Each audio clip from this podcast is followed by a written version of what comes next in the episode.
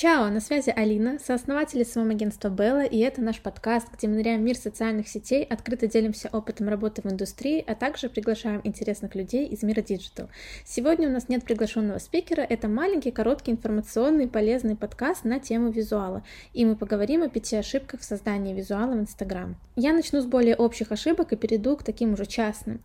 Итак, первая ошибка — это постить все подряд. Казалось бы, очевидно, но на самом деле нет. Лента служит у нас некой витриной картиной, и люди, которые первый раз попадают в профиль, подсознательно оценивают его за буквально пару секунд, и именно поэтому нам важно грамотно управлять вниманием аудитории и зацепить ее. И здесь есть два таких важных аспекта. Первый состоит в том, чтобы отбирать только самые лучшие кадры в ленту. На практике бывает так, что нам удается сделать совершенно другую, гораздо лучшую ленту клиенту из его же фотографий. То есть нам даже не нужно снимать ничего нового, просто отобрать и грамотно скомпоновать лучшее из того, что у нас есть. А второй аспект состоит в том, чтобы на последних 9-12 постах аудитории было понятно, что за аккаунт и о чем он. Никто не будет копаться в постах, чтобы понять, что у нас за продукт, услуга или о чем этот человек. Напоминаю, что у нас есть пара секунд для того, чтобы зацепить аудиторию, поэтому здесь мы должны использовать это по максимуму. Что я имею в виду под отобрать лучшие фотографии? Это значит, что у нас, например, есть съемка, и всегда бывает так, что есть более удачные кадры, а есть менее удачные кадры. И это не значит, что кадры, которые получились не так идеально, мы выбрасываем. Нет, можно использовать их в сторис, можно использовать их еще для чего-нибудь, но в ленту мы выбираем всегда только самое лучшее. Этому мы учим учеников на нашем обучении. Я специально даю такие задания, где миллион тысяч разных фотографий, хороших и плохих, и даю им такое задание, чтобы они из этого могли вычленить самое лучшее, потому что так часто и бывает, что понять, какая фотография хорошая, какая плохая, тоже важно уметь. Поэтому мы уделяем этому особое внимание. Ошибка номер два — это не планировать ленту. И да, я понимаю, что не всегда можно спланировать ленту на месяц вперед или даже на две недели вперед. Например, в коммерческих аккаунтах это проще, в личных аккаунтах это вообще очень сложно. Я сама не планирую далеко вперед, потому что люблю контент здесь и сейчас. Но хотя бы на несколько постов вперед планировать все же стоит. В крайнем случае смотрите, как вписывается в вашу ленту следующий пост. Потому что даже в рамках одного поста карусели, например, можно подобрать наилучший вариант. Или когда мы делаем обложку Reels, мы тоже из нескольких кадров можем выбрать тот, который больше всего подходит. То есть вот этот вот постинг, когда мы даже не представляем, как это будет выглядеть в нашей ленте, мне кажется, вообще недопустим. Вы должны планировать хотя бы немножко ленту в каком-нибудь стороннем приложении, подобрать лучший кадр, лучшую заставку, потому что даже каждый последующий пост потом формирует в итоге вашу ленту в целом, и это будет выглядеть уже гораздо лучше. Ошибка номер три – не придерживаться единого стиля, фирменного.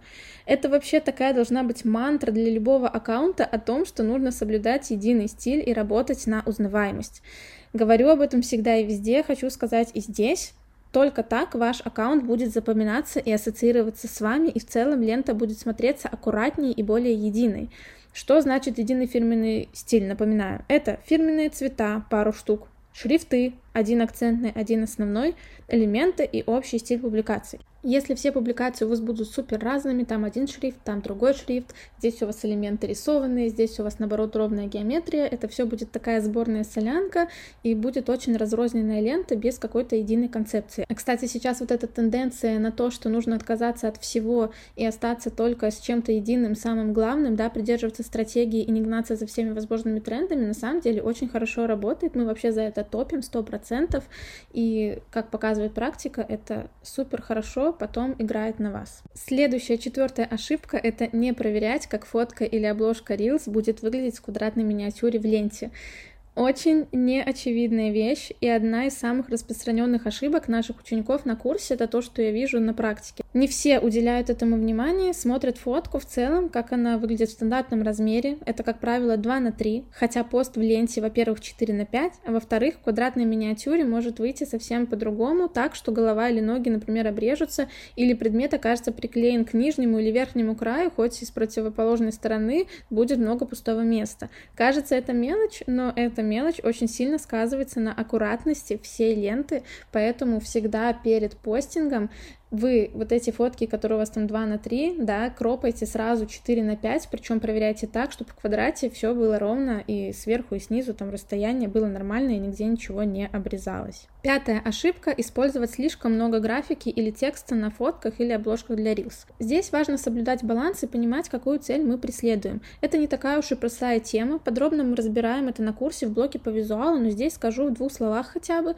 Функция текста на обложке Reels или в посте состоит в том, чтобы обратить внимание на пост и чтобы среди всей ленты аудитории было сразу понятно, о чем этот пост, еще не открывая его. Как правило, это должны быть самые важные посты, потому что на них в первую очередь упадет взгляд аудитории. И здесь как раз важно понимать, что это работает только в том случае, если текста среди всей нашей ленты немного. Если его много, то создается визуальный шум, и аудитории становится совсем непонятно, на что обратить внимание, и в ее глазах все это сольется. Поэтому здесь нужно думать о том, чтобы не перегрузить ленту, не создать слишком много визуального шума, а только акцентировать внимание на самых важных постах, написать, да, какой-то заголовок, какую-то фразу, о чем этот пост, чтобы аудитория сразу хотелось на него нажать и перейти. Если вы будете соблюдать несколько этих несложных правил и уделять этому внимание, ваша лента станет заметно лучше и понятнее выглядеть для аудитории, а значит и принесет вам больше пользы или, возможно, даже продаж.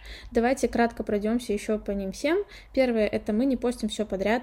Во-первых, мы отбираем только самые лучшие фотографии, во-вторых, мы смотрим на то, чтобы в последних 9-12 постах состояла только самая важная информация, и аудитории было понятно, да, что за аккаунт, о чем он. Дальше мы планируем ленту обязательно, потому что нужно смотреть, как у нас будет выглядеть пост, тот или иной, хотя бы на пару постов вперед. Третье — это мы придерживаемся единого фирменного стиля, определяемся со своим стилем, шрифтами, цветами и их придерживаемся, и работаем на узнаваемость. Четвертое — мы проверяем, как фотка или обложка Reels будет выглядеть в квадратной миниатюре в ленте. Это добавит нам аккуратности, тоже важный момент. И последнее, мы не используем слишком много графики или текста на фотках и обложках. Акцентируем только самые важные посты и на них используем текст или графику, но не везде.